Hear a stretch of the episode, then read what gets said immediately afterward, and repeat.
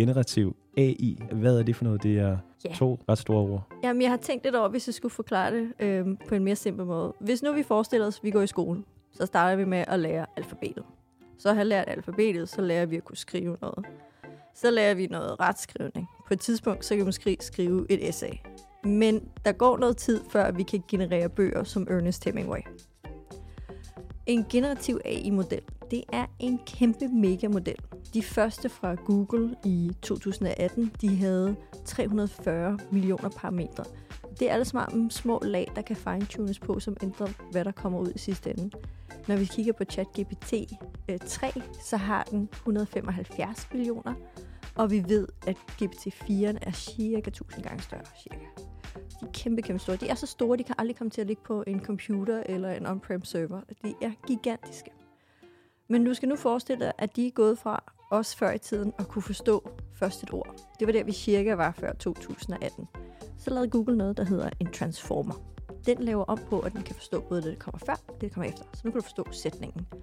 Og så er der sket en helt utrolig udvikling fra 2018 og til nu, til de ikke bare forstår, okay, er folk glade eller kede af det, er det godt eller skidt, hvem handler det om, hvad handler det om, hvad er konteksten, men forstår hele øh, bøger og hvad der egentlig bliver skrevet i dem. Og når du når til det punkt af forståelse, så kan den også begynde at re- øh, replikere eller begynde at generere et nyt output. Ligesom nogen, der måske havde brugt 20 år på at lære at læse og skrive rigtig godt. Imponerende. Hvad er det, der er afgørende, at den kan lave det der skift og være kreativ i processen?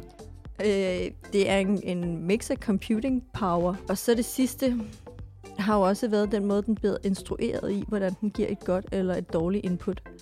Så hvis vi kigger nu på, at der har længe, altså hvis man går ind på sådan noget som Hugging Face, skulle man lige være en nørd, ikke? så får du et overblik over, hvordan er udviklingen over de her modeller, hvordan har den været. Så kan man godt se, at de her large language models, som en GPT-model er, de har eksisteret længe. Men det, der bliver forskellen, er, at man vælger at lære, hvordan den skal respondere på et spørgsmål og et svar.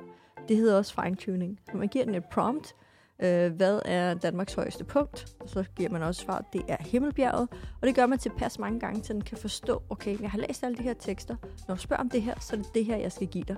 Så laver man det, der hedder en instruct-model.